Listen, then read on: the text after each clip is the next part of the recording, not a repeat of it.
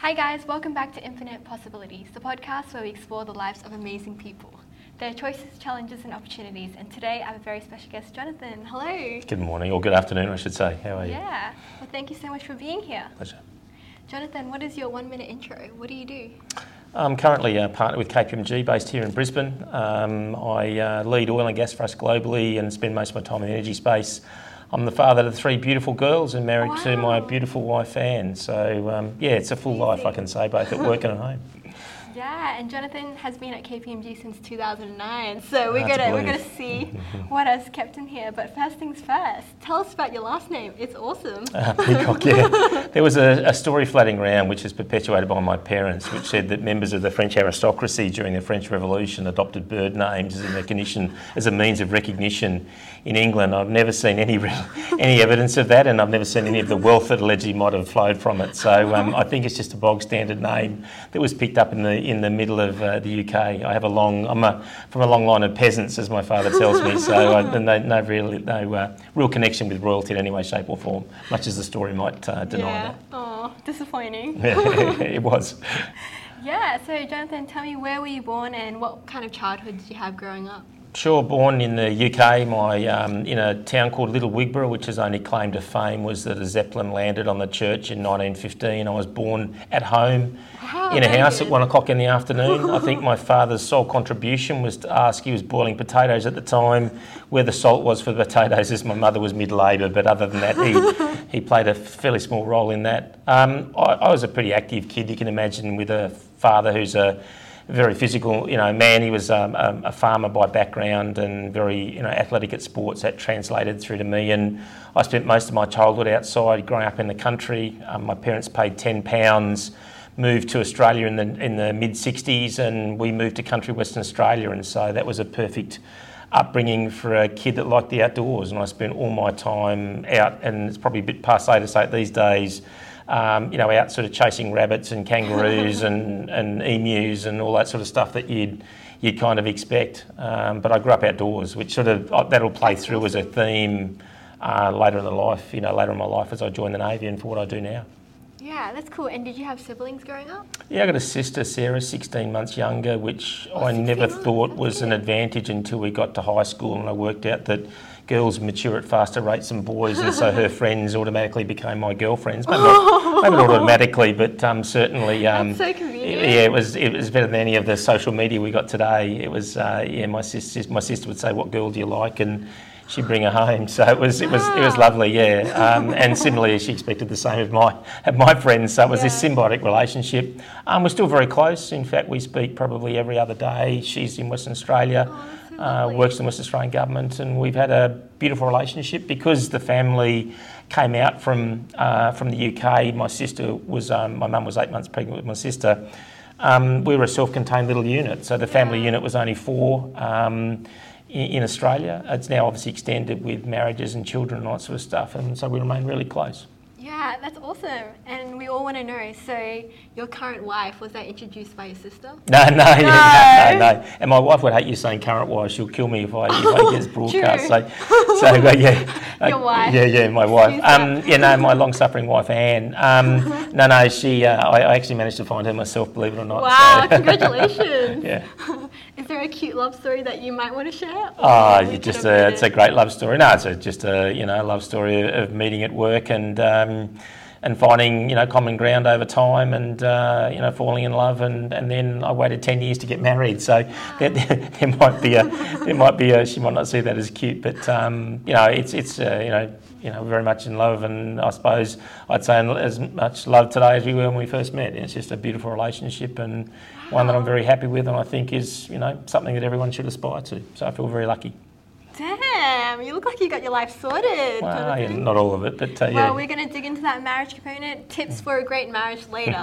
so, yeah, so you love the outdoors. And so, when you're a kid and you were growing up and thinking about the future, what was kind of floating through your mind? Did you want to be like a sports superstar? No, I never had. I never had aspirations for that um, because I, I realised that while I was good at sport, I was never that good. Um, I was your usual policeman, fireman, but then probably in my around ten or eleven, I decided I wanted to join the navy. You know, I just love. I love warships. I love the concept of. um, of fighting, might as it might seem, probably because I was fighting my sister.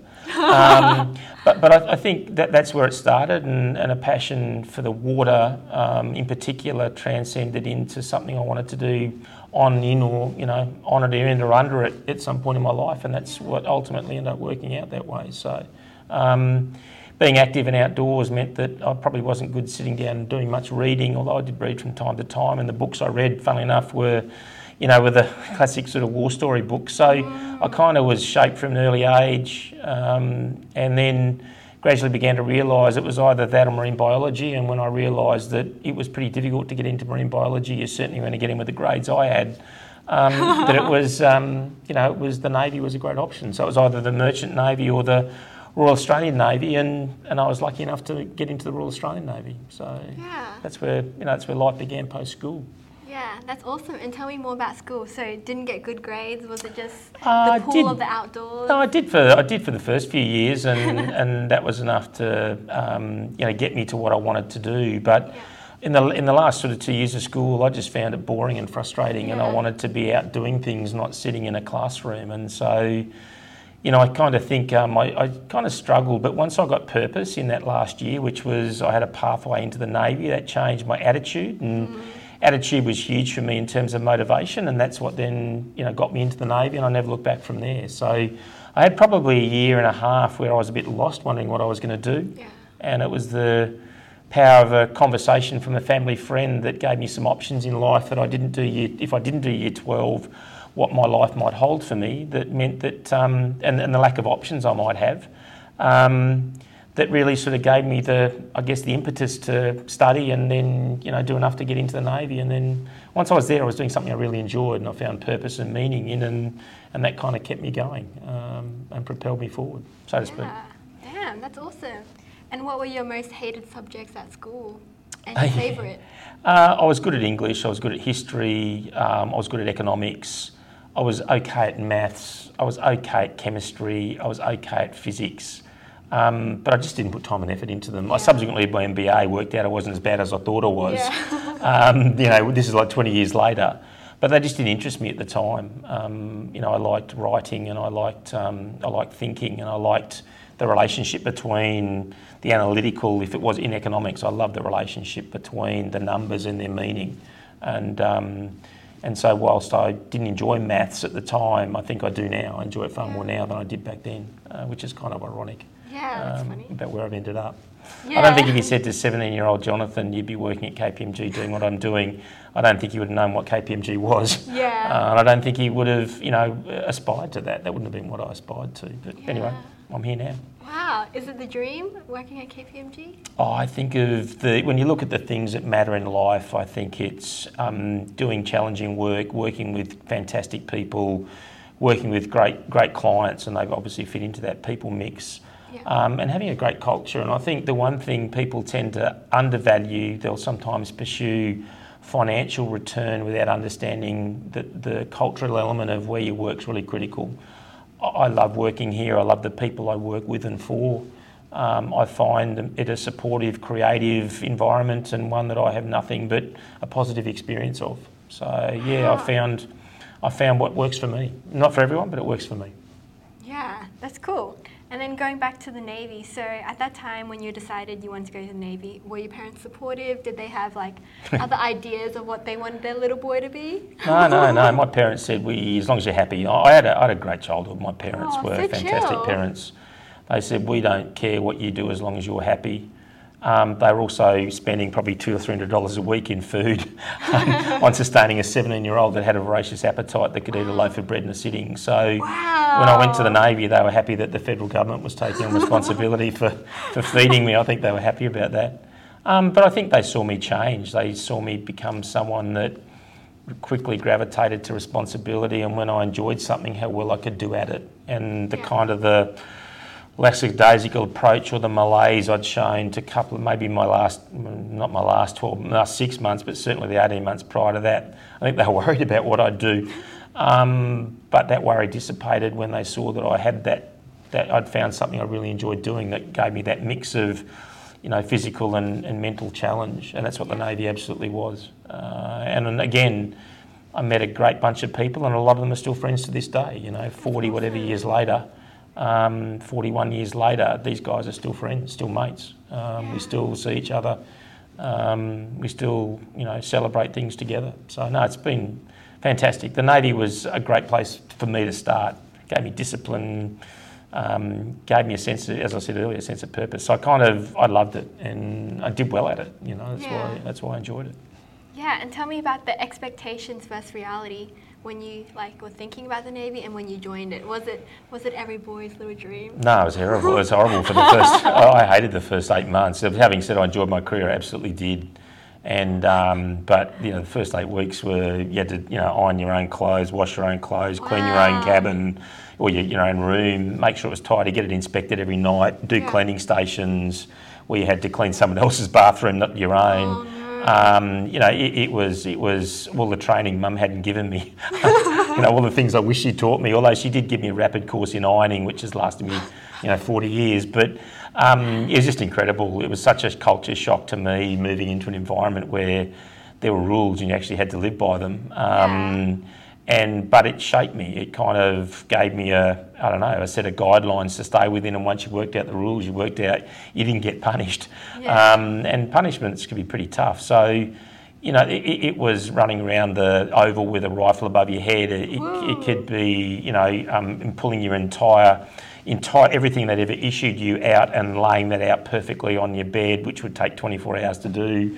Um, you know, they, they give you extra cleaning duties, all sorts of stuff that might sound trivial today, but they, they certainly, you know, they were painful in their different ways. But in that, they kind of taught you to operate in an environment where you needed to be considerate of others, be part of a team, and work in, a, in working within that team, and ultimately adjust the role you play in the team depending on who's in it. So, a lot of the things that kind of sat with me subsequently through as I evolved my career, but as I moved into the corporate world, were unknowingly shaped in, in that first few years in the Navy. So that kind of gave me a, I don't know, um, an ability to communicate, an ability to lead. I was leading at a young age, uh, leading a group of 35 first years when I was a second year.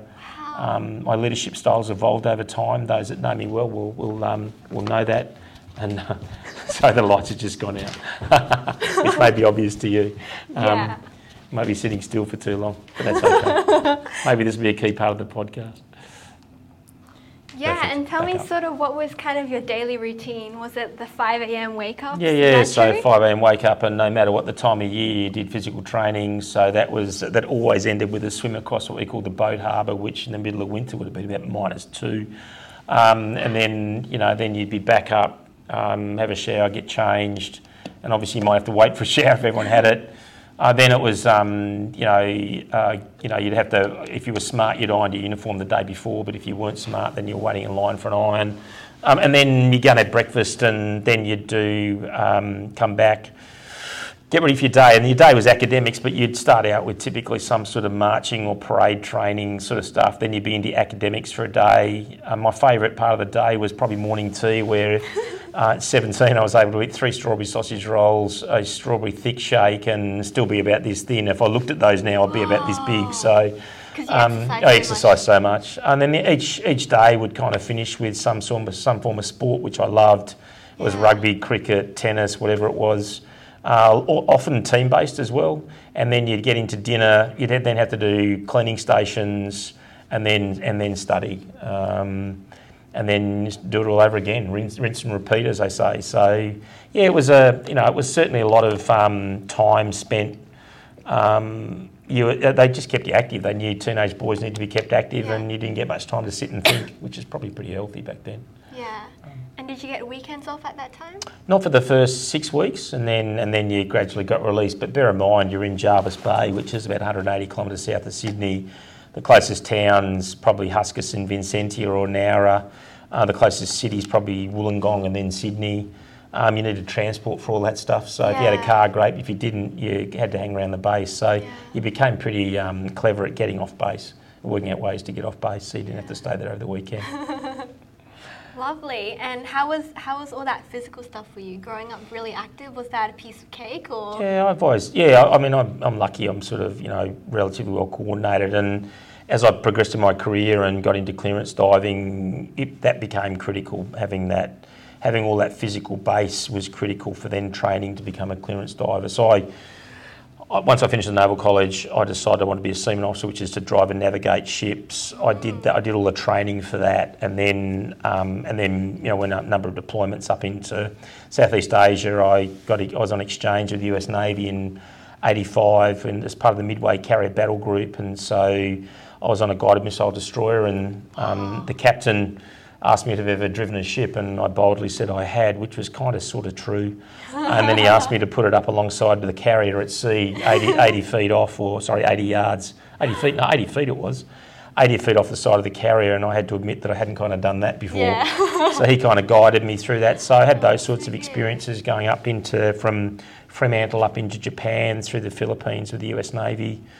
Um, but I kind of, there's always some, I navigated um, different ships, but I'd always thought that um, I wanted to be a diver. Um, I'd done diving at school, and, and then I spent my time um, training to become a clearance diver in Sydney. Um, got on the first course in '89, um, and five weeks in, had a major accident where we were hit by a car while we were training. We were running down to Avalon Beach to play touch football with five and a half kilo medicine balls, and a car hit us from behind. Um, 300 metres before we got hit, I was in the place of the guy behind me. Um, he went up the bonnet through the windscreen and ultimately was killed. And um, and I he stopped me going any further up, so I did a whole lot of damage, tore all the skin off my back and ripped my head open and. Wow. And tore both anterior cruciate ligaments in my knees and did all sorts of damage. And so um, he died on the um, the bed the, in emergency beside me um, and um, which was absolutely tragic, and you know that, that lives with me. But like many moments in your life, resilience is built off a range of experiences, and you know I often reflect on that day and that time, and you know what had led me to hand my position to him, and take or take his position and put him into that middle position, and it was just generosity of spirit. You know, I, I didn't. He wasn't a good runner. I was a better runner than he was, so that's why we swapped places, and I carried the ball. Um, so four operations, 70 days off work, and two years later I went back on course, and um, and it was a nine-month course, the hardest physical course the Navy offers. Um, a lot of diving, a lot of explosive ordnance disposal, a lot of long hours. And when it was cold and you were wet and tired and thinking, "Why the hell am I here?" Yeah. I knew exactly why I was there. I was there not just for me, but his, him, and his memory, and that propelled me through. And I, you know, again showing the power of motivation, topped that course for both of us because it oh, wasn't just about beautiful. it wasn't just about me. It was about about his memory that I was looking to preserve and. And um, you know, I carried I carried that with me. I carried him and his memory with me through the course. Um, and you know, I think again, you know, think about shaping things in life. It kind of that experience, that that challenge, and it was a huge challenge to come back from you know doing that, having had the damage done yeah. to my body. It was done by being hit by a car. Um, it just made me more determined, and um, I wasn't going to let things stand in my way. And I had plenty of times when we were on runs and my knees would hurt, and yeah. you know because they'd just been freshly um, reconstructed. Um, but I didn't let it stop me. Um, and again, you know, the power of teams, the ability to work as part of a team, the ability to be supported when you need it, and you know mates knew I was in pain and would help me, drag me along, or you know, of course, end up beating them, but no, because I'm competitive. but no, I was pretty well behaved. So, so um, yeah, it's just one of those experiences, and I think um, you know you can look at I think most of those things in life either as a um, as a as a, a threat you know, challenge or as a, you know, something you learn from. That's what I tried to do as you try and get those lights back on. yeah, no, I think they're out. So I think we're just going to stay here and keep talking in the dark. Sure. I think people would see my face and that's enough. Some people would say that's well and truly enough. yeah, so and in the beginning, how did you sort of deal with the grief and that guilt? What was that sort of beginning yeah. process? Um, support, support services back then, you know, this is not uh, 1989, not great. Um, yeah. And you know, the problem you had to do it yourself, and so you know, certainly it was the support of my friends, um, the support of my family. You know, the opportunity to talk. To, I've always been someone that can talk about things, and so I was happy to talk about how I was feeling and what was affecting me, and the level of support I got from um, individuals uh, during that time. They put me back in a clearance diving team and I wasn't qualified to recover. So I had something to sort of continue to aspire to, even though that, that had been the first time it's ever been done in that way. Um, I was just very lucky and and I was just well supported. I have to, I can't say enough for the people that stood up around me, who knew Sean or who who were friends of mine. And so my mechanism wasn't what you might have today, which was you know EAP or any of those sorts of providers. They were far and few between back then. It was much more the support of friends and family. Uh, and there were a huge amount of people that stepped up in that regard and checked in on me and made sure I was okay. Yeah. Um, I'll never forget that. Um, so no, no, I, I, and you know, I guess you you can either become, I don't know, some people are wired differently, but you can either be a victim of all of that and make that an excuse as to why you don't do things, or in my yeah. case, a motivator as to why you do do things. And you know, now I think of when I mountain bike, for instance. Um, my appetite for risk is a lot higher. I know that scares that scares everyone. Yeah, it scares everyone a lot. But I just think about you know living my life and enjoying it as much as I can because you never know when it's gonna you're not going to have the choice anymore. So I try and enjoy my life. I think it's important, you know, every day. Not every day because maybe it can be, but you know. You I, seem more like a YOLO guy. Doing um, crazy stuff. I do, have I've jumped out of planes. I dived with sharks, recent great white sharks in South Australia recently. Uh, I've worked with explosives. Um, I've dived in caves all sorts of stuff. I mean, everyone's got different versions of adrenaline, and some people is higher than mine. But yeah. you know, I've driven V8 supercars, of you know, all that sort of stuff. That might go, you're an adrenaline junkie. I probably do like the adrenaline, but I like the challenge as well. I think that's part of what motivates me. Yeah, that's cool. And you, st- you stuck around in the Navy for around 17 years. Yeah, it was 19 years and three months in the end, so kind of... LinkedIn's not up to date. Yeah, it kind of is, because I, I, had an overlap, so effectively I finished... Uh, I was still in the Navy, on reserve, basically still in the Navy when I joined, um, I joined um, uh, Deloitte in 2001. I didn't actually leave, formally leave the Navy because oh. I was on oh. long service leave until 2002 or wow. midway through 2002, so that's kind of just adds a bit to your time. Yeah. Um, yeah, and so I, I, did an MBA. I thought that was the best way to understand this corporate world. I couldn't see myself going any further than the Navy. I'd, I'd done what I'd been there to do, and quite frankly, the, the next few jobs I was doing would be mostly administrative. And funnily enough, for a guy that joined the Navy, I actually didn't enjoy being at sea. I found that a bit boring. Well, the ship's moved at 12 or 15 knots, which is like 25 kilometres an hour, and that's that's a long way. It's a long way a slow pace if you're going to Southeast Asia. So that just didn't excite me anymore. So, you know, I kind of um, uh, I decided to go do an MBA, and it was again a great choice. I got the Navy to. I, hopefully, no one's recording this. Um, uh, to pay for me to go to the best uh, school at the time in Australia, which is the Australian Graduate School of Management. I did it there and met again a wonderful group of people who ultimately helped me get into Deloitte. You know, when I got into my final year, they said we like you know like the way you think and work, and come and work in you know an organisation like Deloitte. So that's what I did.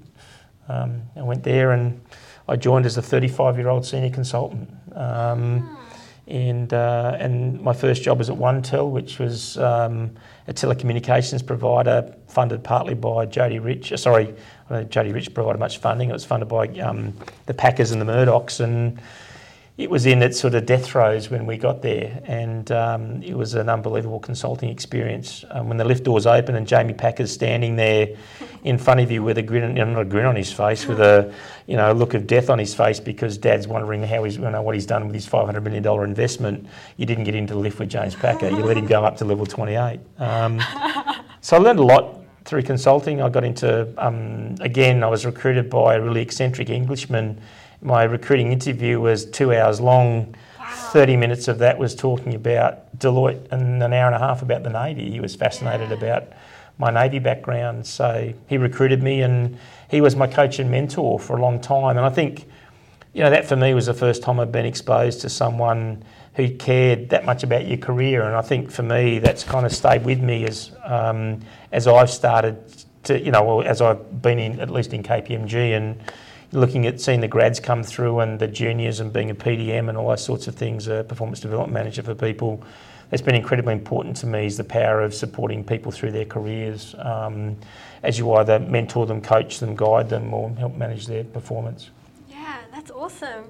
It's amazing how you just, you know, did your Navy career and then just decided enough was enough and then jumped yeah. 360 into a completely different. Yeah, it was. It, it, absolutely was, and I wasn't. You know, I thought the MBA would give me this um, experience set would enable me to handle it. It certainly gave me an understanding. Uh, it helped me to decode the corporate environment, for want of a better word, but it certainly didn't prepare me for consulting. And I, I, I kind of and some bits came intuitively, like the communications, the leadership, the you know ability to talk to people and work out and problem solve. Because yeah. I did explosive ordnance disposal in the navy as well, so I had to render safe unexploded ordnance, you know, um, missiles, rockets, torpedoes, all that sort of stuff, um, mostly in training. But but that gave you a great sort of problem solving mindset, and I didn't appreciate that. That combined with all the leadership I'd had since I was sort of 17, combined with the need to communicate both well in writing because I always liked English and then verbally, you know, I didn't realise how much of that would be relevant to consulting and kind of it was, but the bit I was missing was experience.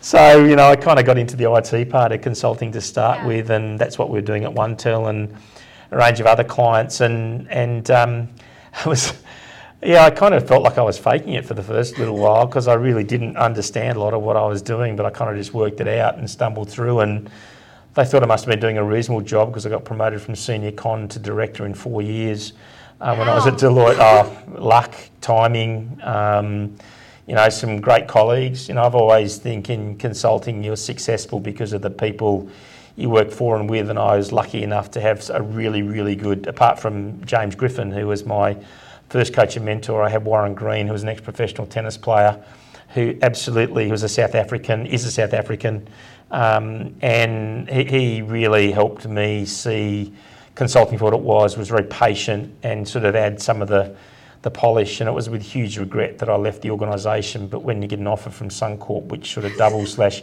triples your pay, oh yeah, and it's based in Brisbane. Kind of, I go back on what I said earlier. It's not all about culture. Um, there's a there's a threshold to what you get, you know, about the pay pay part of that. Um, I'm still good friends with Warren to this day, and we Could still go back, I guess. Yeah, well, he's not at Deloitte anymore. In fact, I enticed him across to KPMG. In wow, fact, um, I got James Griffin. James, I always used to joke with James. He gave me one job, and I gave him his next three. um, that seems fair. Yeah, it was. It was a fair exchange for a start. Yeah, and I want to go back a little bit more to that transition from the Navy to Deloitte. Like, how hard is it to start over again? Like, yeah. did, was it, did it require a lot of courage to, you know, be at like the top of the Navy and then just become a senior con? Yeah, I, I, ignorance is bliss because you know I think um, I certainly didn't really know what to expect. Uh, I kind of had a view based on what people had told me, but it was very different from what I expected. I'd gone from having an office overlooking the overlooking the water, a whole yeah. bunch of assets. I had seventy people working for me.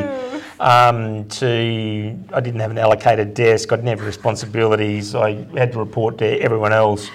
And I kind of, it reminded me of being a midshipman, and we always used to say as a midshipman was all care, no responsibility. And being a senior con kind of felt like that as well. Um, although I don't think my employer at Deloitte would enjoy me saying that. um, but, but it also gave you latitude to learn. And the beauty of joining as a senior con at that age was that I kind of, people didn't expect you to know everything and they were happy to share their thinking yeah. ideas. If I joined more senior, it might have been a bit more difficult and they were paying me a lot more than I was paid in the Navy anyway. So, really? yeah, the title was kind of, you know, um, the title was one thing, but the pay was higher. So, you know, again, I, I, keep saying it's about culture and I keep talking about pay, but, but, but I think I think the reality was that I was up for a new adventure and a new challenge, and it certainly was that. Like it was, yeah, okay, it wasn't jumping out of planes and it wasn't diving on different gases and it wasn't trying to render safe unexploded ordnance, which is all yeah. exciting and challenging but it was trying to work out, you know, what the right system was, or what the IT right IT governance model was, or and that was a problem. And um, you know, I think for me, I just loved. I've always loved solving problems, and consulting is one big procession of problems um, with clients. So that transition I didn't find too hard. I, I found that Um, I could stay connected to my Navy friends. I could stay, you know, and I, I built a new friend group.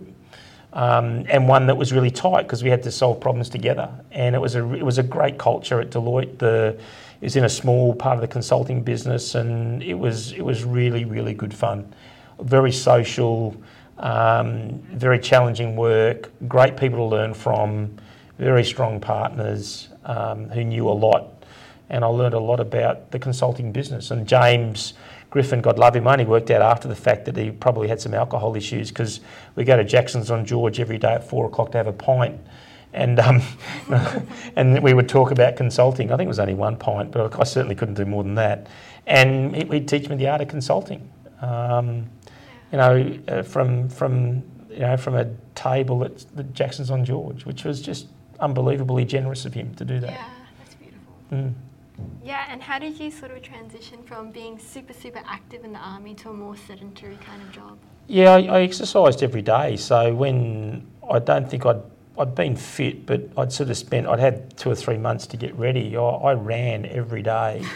um, and gradually over time, I found that's probably been, you know, consistency of exercise has been a, a, challenge, you know, particularly as work stress increases. And I know you'll yeah. come to that as a topic it's absolutely essential. And not, I'm at, not that I'm at the peak of my game now, but I'm certainly fit. And I think that that fitness certainly helps give you the energy to do what we do. Um, um, the other challenge is when you're 17 and you can eat a loaf of bread in one go, you've kind of got to change that mindset over time. Parts of that have changed, but I'm not sure the entire mindset has. If it's a sausage roll put in front of me, I could probably knock off a dozen of those pretty quickly. Wow, so, not that I try, I'm very yeah. well behaved. Discipline's still there in some way, shape, or form, I like to think, although not yeah, everyone would agree we'll with that. that. Yeah. you don't have any come out now. Yeah. yeah, and then tell me more about what was kind of your job with tech at Deloitte?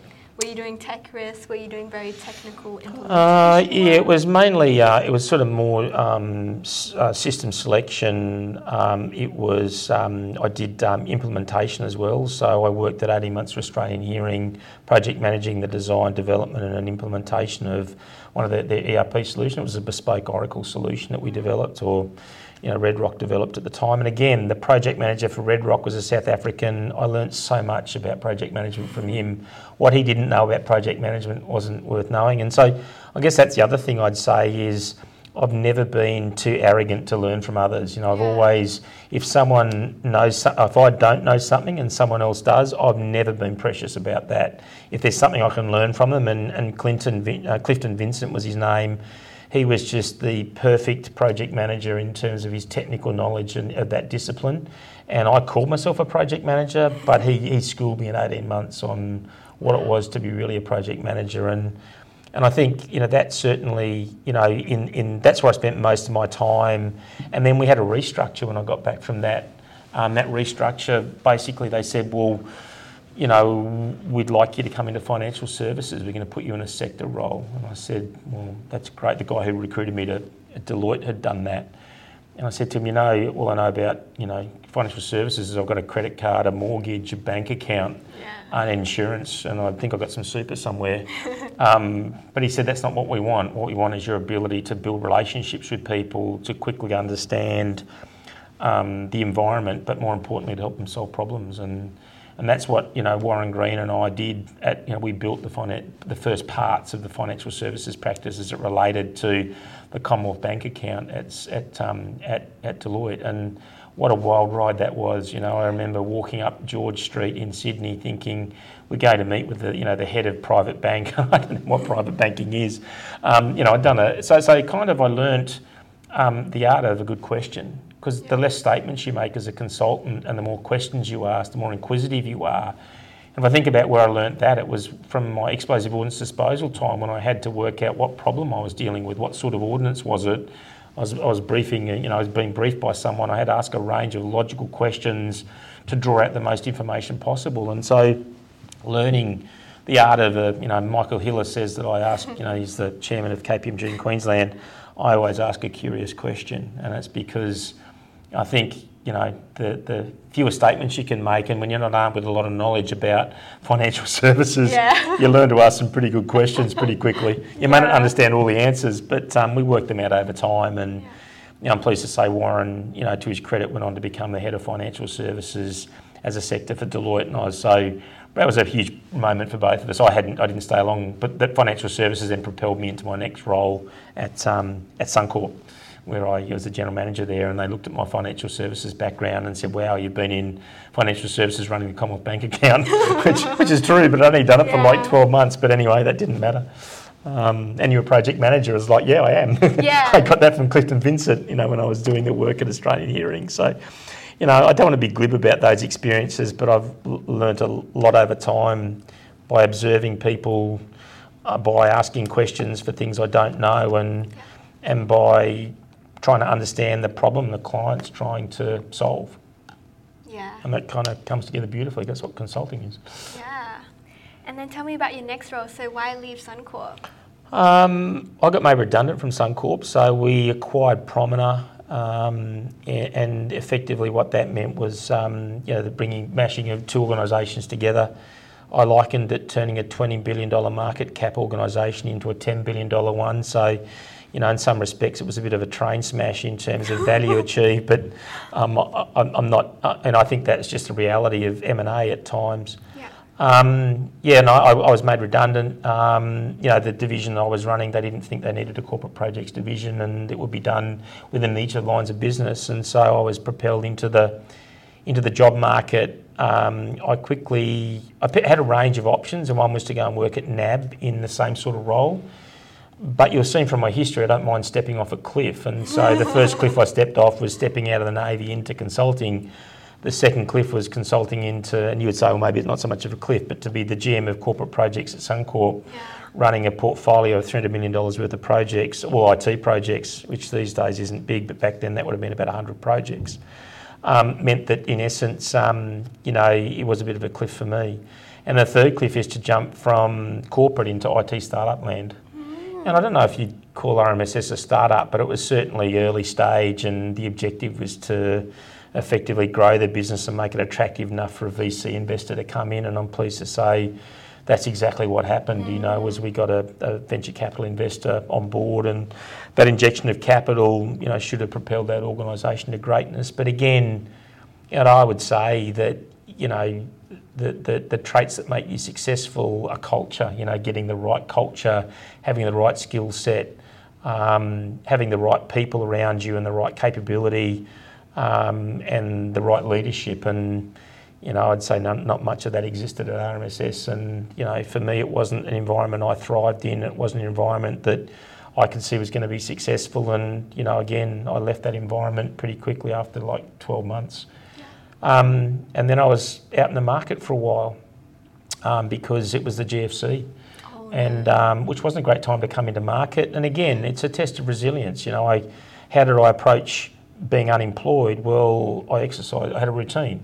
I exercised every day. I read the papers every day. I organised my week with a set of meetings. And I would come in and I'd meet people, and I'd either be for one or two purposes. They'd either give me information or they're going to give me a job. and um, so I ended up with a pile of business cards and a lot of connections and opportunities. And at the start of that process, KPMG had kind of said, Yeah, listen, we're interested, but we don't have a position for you. And then thankfully, Steph Bradley, who some people may know, um, got married and her husband got a job in Melbourne. She was a director here. She went to Melbourne, and Steph created the opportunity for me to come in in September. Um, and, uh, and I joined here 31st of August, I think it was 2009. Wow, that's your work anniversary. Yeah, yeah, yeah, yeah, yeah, yeah, yeah. yeah. Yeah, and tell me more about that unemployment period. Was it a very long time? Was it, It was I, about um no, it wasn't. It was um probably what would it have been? No, it would have been about eight months all up. Yeah. Um, but but I, I was always convinced I was going to get something. so And- there was no that like depression. no, no, no, no, no, no, not at all. I had a game plan. I knew I knew how to range of skills. It's not not that I've got ego, but I've got I've got enough self confidence to know that I'm of value somewhere.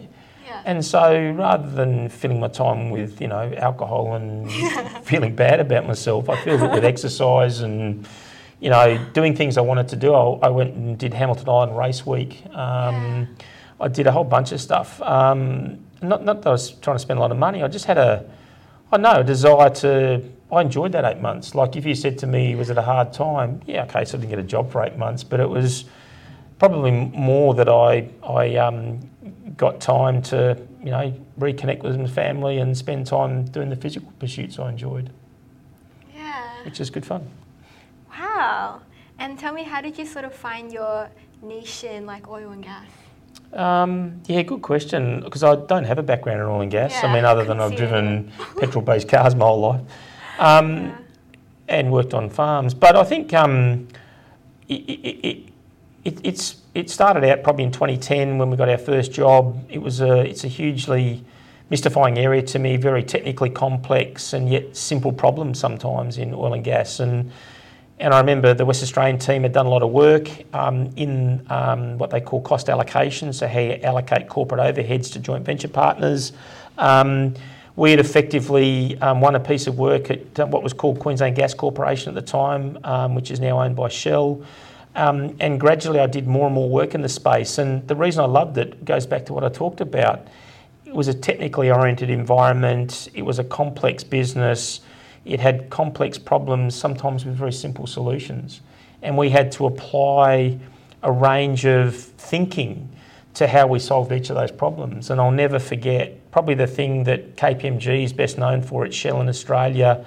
And one of the things I'm proudest of, although until recently I think there's been one that's come close to topping it, was the use of simulation to help them prepare to operate the, you know, to operate their LNG plant, liquefied natural gas plant on Curtis Island. Well, we took a table similar to the one just by just behind the camera there, and we said, let's simulate your entire asset on that tabletop. And we borrowed that from the military background, which the army guys unfortunately come up with. I wish it was a navy answer, but it was the army guys that come up with, and we simulated the entire asset on the tabletop. So we had baked bean tins for central processing plants. we had ba- ex- barbecue hoses, the export pipeline. You know those uh, little fridge ice trays as the Yeah. LNG plant. We had bells for wells. We had smaller baked bean tins as, um, and and we came up with this idea of how we could get four teams um, in the QGC world to work out how they were going to operate this asset, how they're going to work together, communicate it with each other, but more importantly, deal with a range of scenarios, which we came up with 24 different scenarios. And so the reason we made it look so stupid was because we were working with engineers and we knew that if we tried to replicate it, they'd find fault with it Yeah. But you know they, they, they loved it and they loved it so much they wanted us to transport it and in transporting it you know it was heavy baked bean tins are heavy so we made the senior cons eat the baked beans um, the baked bean tins. Um, and we, we transported that thing all over Queensland showing them effectively running them through all these scenarios. And we produced what was called a playbook and I'm pleased to say that was in 2014 15 Yeah. Um, they actually just retired that version of the playbook or the playbook last year for the first time. So it was used all the way up until last year as their first response to a to an incident, um, not a not a crisis but an incident. Um, and um, you know it was a it was a fabulous piece of teamwork, some real creativity. Yeah. Um, and so I, I just became more and more widely known in the oil and gas environment, and I was lucky to be appointed the national leader for oil and gas in 2017, which then, and by virtue of my exposure to that and the Shell account, um, I got exposed to our Shell, my Shell colleagues globally, who are a fabulous group of people who I have huge amounts of respect for. Um, and um, and then by virtue of that, um, you know, got onto the Shell account leadership team. So it gives me the pleasure of travelling to London once a year, Beautiful. uh, amongst other things. Used to be to the Hague, but to London, and and then um, in September 21, I was appointed the global head of oil and gas. So sort of. I guess you know, uh, and again, I, my my um, my parents say I was born lucky. Um, the, the the head of oil and gas at the time was a Russian named Anton Usov. Um, obviously, the Ukraine war had happened, and we weren't that, that practice. You know, KPMG in Russia ceased to exist, and therefore his role ceased to exist. And you know, it was a process that I went through and ended up being in that role. So, um, you know, I feel very fortunate. Again, Yeah. you know, luck, good fortune, and good support to have ended up in in that role. So. I love the industry, and now I've just picked up a new role, which will be announced um, more formatively on top of that role. So not, um, which will be the head of energy and utilities in Australia. So not only will have the oil and gas kind of vertical at the global level, I'll have energy and utilities, which broadens out my energy perspectives around renewables and power and, and you know water utilities and all, that and um, and all that sort of stuff. So it's going to be you know along with gas. So that's the next part of the journey is to try and um, broaden that out and understand it. And, bro- and that, my understanding of it, it feels like I'm back in financial services again, Yeah. as much as I know about oil and gas. And the more I realise about oil and gas, the more I, the more I um, understand, the less I realise I know. And so that means I've still got to have those good questions. I can't Yeah. just walk around without them. Yeah, wow, what a career. Yeah, it's not over yet, I hope. no, no, no. Used to be up and running for yeah, a little while yet. Um, long time. And you know, you asked me about the things that sustain me. So Yeah. you know, that's I cycle. I'm a road rider and a mountain biker, and as I think I said earlier, my my parents think I've got a mental impairment because I mountain bike. Um, I had a few crashes. I've hit the odd tree. Um, I've cracked two ribs. Oh, Um, I just love it why, too much. Why, why doesn't it stop you? Oh, it's so much fun. Um, Surely you'd have like a bit of, you know, PTSD next time you do it. No, not at all. And I think part of the part of the challenge is um, part of the bit I love um, about it is that you can't be anywhere else. So in Yeah. terms of you know, you talk about how you deal with stress. Yeah. Part of that is by doing something that take consumes your entire attention. Yeah. And mountain biking when you're going downhill, and whether it's off a rock drop or a, you know across a, a log um, or you know through a challenging part of a trail, you can't be anywhere else. You got to be where, where's the front wheel going? Where's my weight? How much brake am I going to use? You know what's coming up. Like you, you, you can't be anywhere else, and and so it switches you completely from a business context to a, a physical, you know, sort of personal context. Yeah. Mm. Yeah. Have you ever wanted a more chill job? Yeah. Yeah, it just seems Yeah. like just, you know, the better you get, the more work you get. And Um, I'm, I've been, you know, I think if you looked at the themes from my life, a great Yeah. one would be, you know, I just have been supported by really good people and I've worked out how to work really well with people that are really good at what they do. And, you know, I've been lucky enough that they see value in my contribution somewhere, whatever that might be. And so that I, I find I tend to cover a lot of territory by virtue of the support I get from others. And if I sit in any position, it's as a function of the help I've been given by key members of this team, the global team, the national team. I've, I've always felt that, and Yeah. and that's because I don't, you know, I don't have much time for politics. I'm not an, and I'm, I'm not a political animal. I don't. I'm not very much interested in who's doing what to who. I'm interested in getting a result or an answer, and yeah. you know, I think people see me for what I'm a, what I am, which is I'm not a game player. I'm pretty straight up. If you want to have a conversation with me, I'll tell you what I think. Um, you know, and I'll do that respectfully. And obviously, sometimes I can't tell you exactly what I think because, you know, because and not because you're the CEO. You know, Andrew and I have spoken. You know, I've spoken to Andrew candidly at times, but you know, and he's good enough to be receptive to that. But but I think um, you know, it's just about being um, um, genuine and honest, and I think people value that. And you know, I feel yeah, the job has its challenges, and I can't tell you I'm not tired. Yeah. But my mor- if my Saturday morning starts with a mountain bike ride, or if uh, if it starts with a road bike ride, um, I'm pretty happy. Yeah. I don't work weekends, um, Okay, and good. I have to work nights because I'm an international business. Um, so I'll have calls at night, but I don't work weekends. That's family time. yeah. Wow. So we're nearly at the end of the podcast. Just a few more quick questions. That's fine. So one is, if you won the lottery tomorrow, what would you do differently about your life? I'd stop working. Perfect. okay, and let's map out this dream life. What does it look like? Uh, more mountain biking, more road biking, more holidays, more um, time with family and friends. Um, the bit that you get measured on when you're going into into a box, if that's what you want to do, I'll be scattered at sea. is you know I love work and I love what I do, but it's not it's not how I'm defined. Um, I'd like to think I'm defined in plenty of other ways. I enjoy what I do, but not enough to consume all of my time. I think this is a massive world. There's so much to see so many people to see in it and so much to experience. I need time for that. Um, you know, my kids are all grown, almost all grown up. Um, they're productive members of society. Um, my youngest daughter Maggie's um, going to year 12, so I'm looking forward to seeing what part of life she tackles. Yeah, That'll be a, a different pathway to mine, um, which is great. Um, and my other two daughters, Jess, my oldest, and Em, um, my middle daughter, are all um, you know, they're all productive members of society, working and enjoying life, and they bought homes not far from Dad, which I think is they either love me a lot or they want me to turn up with a screwdriver or a hammer or something to solve some of their Maybe a little bit of both, challenges. right? Yeah. Yeah, I think that, that that'd be the main feature. Like I'm, you know, as I get older, I realise that um, material possessions are great, and I do like my technology, and I love my fast cars. But that's all a bit of window dressing, to be honest with you. I bit I realise ultimately that you're not the person that puts a value on your material possessions because someone else will do that for you at the end of Yeah. life. Um, but but the friendships you can't put a value on them. The relationship with your family, I could care less about how much money I have or don't have. You know, obviously enough to live, but you know, it's more about the relationship with my family, my children, my friends. It means much more to me than any of that stuff. And that might sound a bit cliche, but it's genuine because you know they're the things that you can't buy. You can't buy friendships, you can't buy family, and you, you can't buy love. So. Um, yeah, I'm pretty chilled in that regard. I've become chilled. I think I'll be more chilled as I get older. So. Yeah, makes sense. Tell me about marriage. So, how does one get a happy marriage?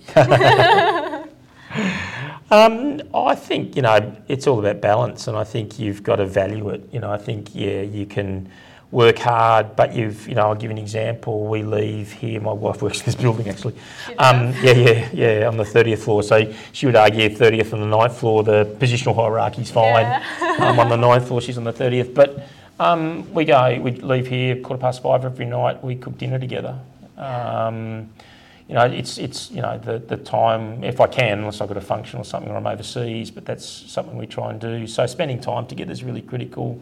The little stuff you do for each other, the tokens, whether you make each other cups of tea, yeah. not forgetting that life is fun and, and loves fun and romance is an important part of that. So date night's are a pretty important yeah, part of that stuff. cute. What's your ideal date night? Uh, oh, listen, I think we love, you know, good. We love great food, great night out. Um, I'm, I tend, as I get older, I tend to like less noise. Yeah. So I won't be concert these days, um, although you won't notice that listening to my car.